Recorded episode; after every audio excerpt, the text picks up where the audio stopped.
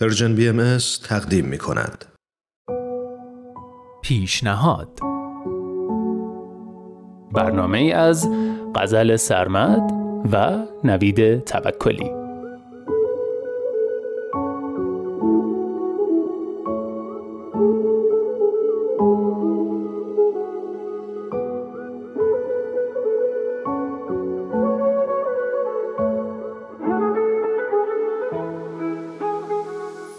سلام من نوید توکلیم و امروز یه پیشنهاد انتخاب کردنی براتون دارم.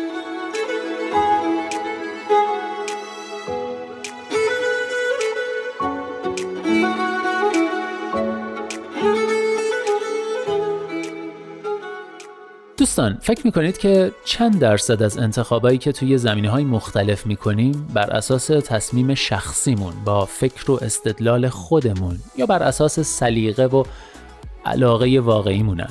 آیا ما واقعا انتخاب می‌کنیم یا انتخابامون متأثر از سلیقه جامعه است؟ ما خیلی وقتا به طور ناخودآگاه مسیری رو که دیگران رفتن طی می‌کنیم. رشته تحصیلیمون رو بر اساس ترجیح جامعه انتخاب می‌کنیم. حتی رنگی که مد شده یهو رنگ مورد علاقمون میشه و کافه مورد علاقمون همونیه که دور و هامون ازش تعریف می‌کنن. و این یعنی اینکه ما فرصت بررسی و شناخت راه های نرفته رشته ای که براش ساخته شدیم رنگی که ما رو خاص و متفاوت می‌کنه و پیدا کردن یک کافه دنج رو از خودمون می‌گیریم. همین تمایل به سلیقه عمومی جامعه تو انتخاب آثار ادبی و هنری هم پیش میاد. می‌خوام پیشنهاد بدم گاهی از سلیقه عمومی فاصله بگیرید و با گوش و چشم و دل خودتون انتخاب کنید. مدل زندگیتون رو مدل لباس پوشیدنتون رو تفریحاتتون رو و به طور خاص چیزی که امروز می‌خوام در موردش حرف بزنم آثار ادبی و هنری که سراغش میرید رو.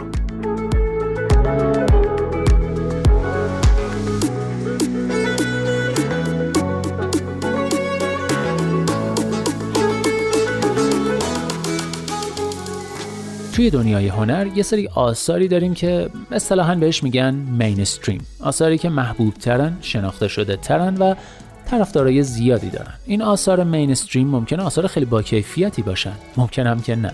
گاهی بعضی آثار به دلایل غیر هنری مثلا تبلیغات شهرت هنرمند یا میزان توجه جامعه و بولد شدن اون اثر تو رسانه ها محبوب میشن. این آثار هنری مینستریم نه نیاز به معرفی دارن و نه پیشنهاد. همه هم میشناسنشون.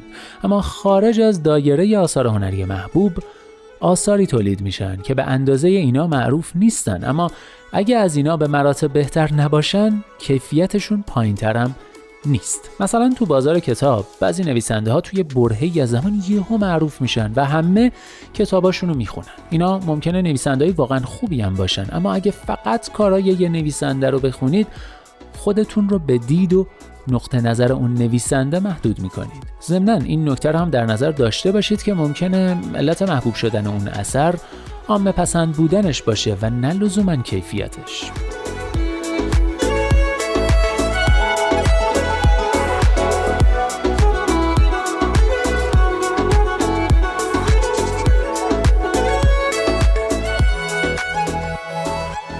سینما هم همینطوره. یه سری از فیلم ها خیلی پرمخاطب و محبوبن. تو سینمای جهان در کل میشه سینمای هالیوود رو تو این دسته قرار داد.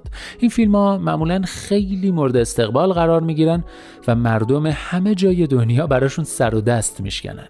ولی فارغ از کیفیت و محتوای این فیلم ها هر ساله فیلم های درجه یک و فوقلاده تو سر تا سر دنیا ساخته میشن که شاید ما هیچ وقت اسمشونم نشنویم و مفاهیم و خلاقیت های بدی و جدیدشون رو از دست بدیم. در حالی که اگه یه ذره از هالیوود از سینمای مینستریم فاصله بگیریم یا یکم گوش به زنگ و هوشیار باشیم میشه فیلم های خیلی خوبی با سطح هنری حتی بالاتر پیدا کرد تو سینمای کشورهایی که فکرشم نمی کنید. مثل آرژانتین، کره، چین، ژاپن، لهستان، مجارستان، آلمان، فرانسه، ایتالیا، اسپانیا. روسیه، لبنان، فلسطین یا خیلی از کشورهای دیگه. توی ایران هم همینه. فیلمایی که کارگردان یا بازیگراش معروف و محبوبن معمولا اینطورین. اما کارگردانای کمتر شناخته شده هم هستن که فیلمایی توی ژانرها و فرمها و مزامین خلاقانه تر و متنوع تر می‌سازن و حیفه که این فیلم ها رو از دست بدیم. معمولا این فیلم ها توی دسته هنر و تجربه نمایش داده میشن. همین مسئله در مورد تئاتر هم صدق می‌کنه. علاوه بر تئاترهای با کیفیت پرهزینه و گرون و با بازیگرای معروف می‌تونید تئاترهای همچین جمع و جور و کم بازیگر یا حتی تک بازیگری رو روی صحنه پیدا کنید که به خاطر اینکه شناخته شده نیستن تو سالن‌های خیلی کوچیک و بعضا حتی محقر اجرا میشن و بلیتشون هم ارزون تره ولی انقدر محشرن که مو به تن آدم راست می‌کنن.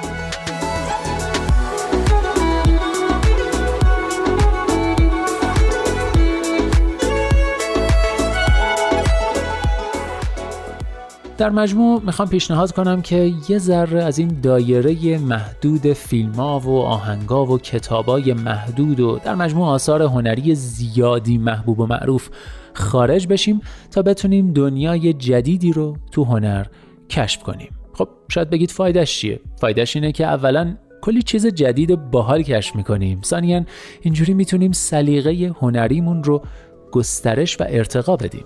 تو بحث عادت قبلا گفتیم که وقتی مدت طولانی فعالیتی رو تکرار کنید تبدیل به عادت میشه. چه خوب چه بد.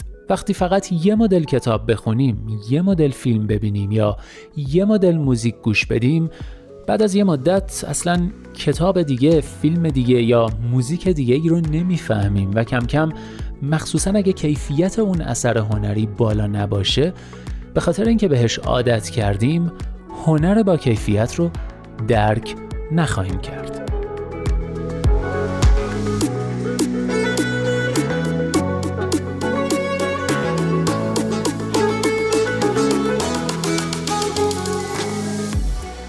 تو سه برنامه بعدی پیشنهاد می‌خوام به طور اختصاصی چند تا هنرمند حوزه موسیقی رو خارج از دایره مینستریم بهتون معرفی و پیشنهاد کنم پس اگه این برنامه رو دوست داشتین برنامه های بعدی رو از دست ندین که خیلی هم متفاوتن. دمتون گرم.